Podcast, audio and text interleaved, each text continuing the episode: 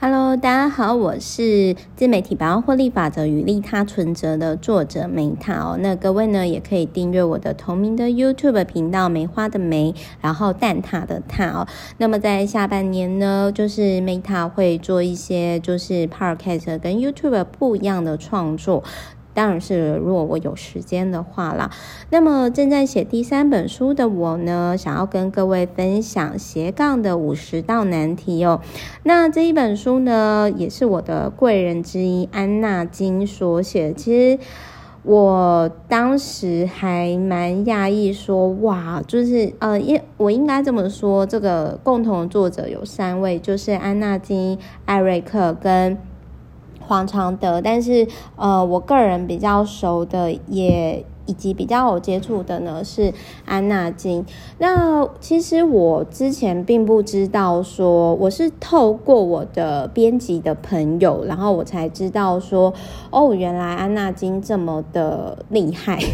就是真的不好意思，因为其实我后来才发现到说，很多朋友转介绍朋友，我不知道是不是我的同温层关系啊，就真的很厉害。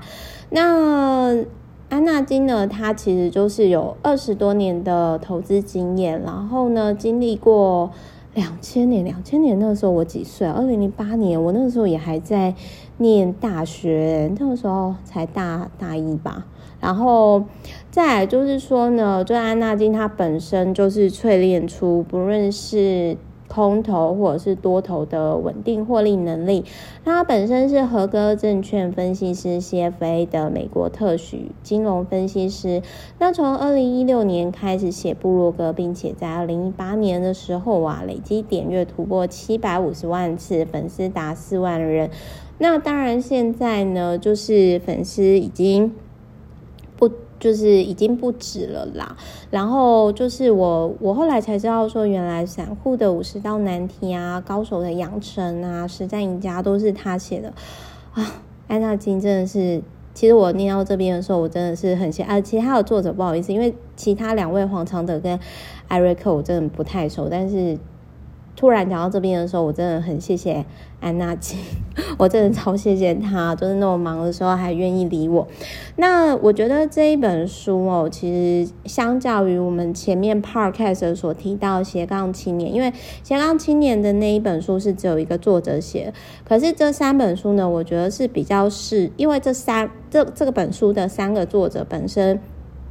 呃，都在投资理财上，我觉得有一定的专业度以及可信度。所以，如果你想要累积被动收入啊，或者是那种已经被用烂的财务自由，各位可以参考这本书。那。上一本我所分享的斜杠青年，不是说不好，而是我觉得它是比较适合女生。如果说你跟 Meta 在初期的时候呢，想要呃等于说独立创业或者是开一家小公司，我觉得初期可以参考这。但是后期呢，你可能在摸索与定位上哦，我觉得可以参考这一本书。那这本书呢，也是少数我在在录制的时候，我会想要再持有一段时间的书籍之一，就是我每年会持有一百本。当中的一百分之一本书。那今天呢，其实因为我现在其实是在海边度假啦，然后我今天就跟鹏哥有提到一件事情，就是说，诶，很多艺人呐，就是年轻的时候都很会赚钱，比如说最近好像像那个什么蹦恰恰哦，还有那个什么董志成，对不对？因为 Meta 会比较关心演艺圈，是因为我其实那个时候环游世界回来的时候，有一段时间就是。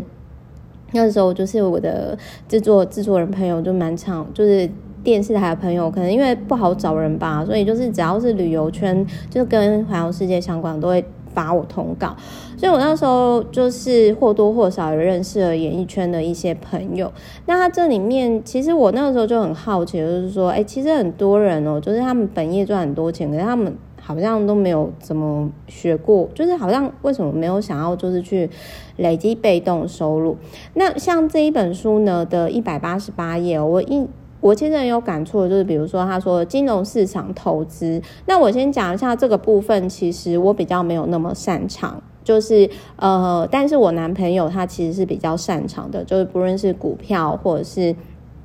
呃，ETF 这样子，但是债券呃，那个就是基金，我们其实是不碰的。那像我爸，他其实是呃，就是。他其实是银行的高阶主管退休的啦。那他其实在我很小的时候，就未成年的时候，其实那个时候他有跟我说，他自己本身是不碰基金的，因为他的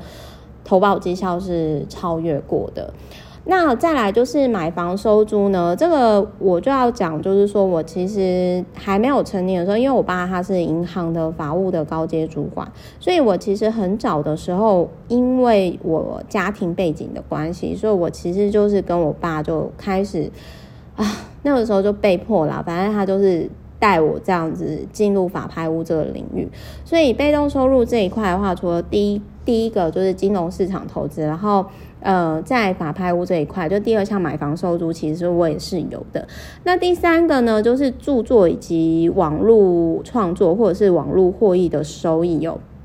这个包含，比如说他讲的出书啊，其实出书没有多少钱啦，但是我觉得出书它可以当成一个实体的通路之一。那或者是网络收费文章，它里面书里面提到网络收费文章，这个我有过，然后或者是呃广告收入，这个我也有，然后开课收费这个我也有，然后就是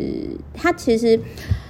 呃，像我觉得，如果以这本书来讲的定义来说的话，像我我最后以最后他说网络创作或者是说网络获利，我讲一下哈，就是我自己每年都会至少投入一百小时，在一个新的网络的平台获利的模式。那像今年来讲的话，就是 Podcast 就是其中一个尝试的方向。那当然就是说从呃零九年到现在。我不是每个平台都有做起来，因为很多人可能看到我 FB 有蓝勾勾，可是他们没有看到，就是说我也曾经，比如说写无名，但是就没有红啊。所以，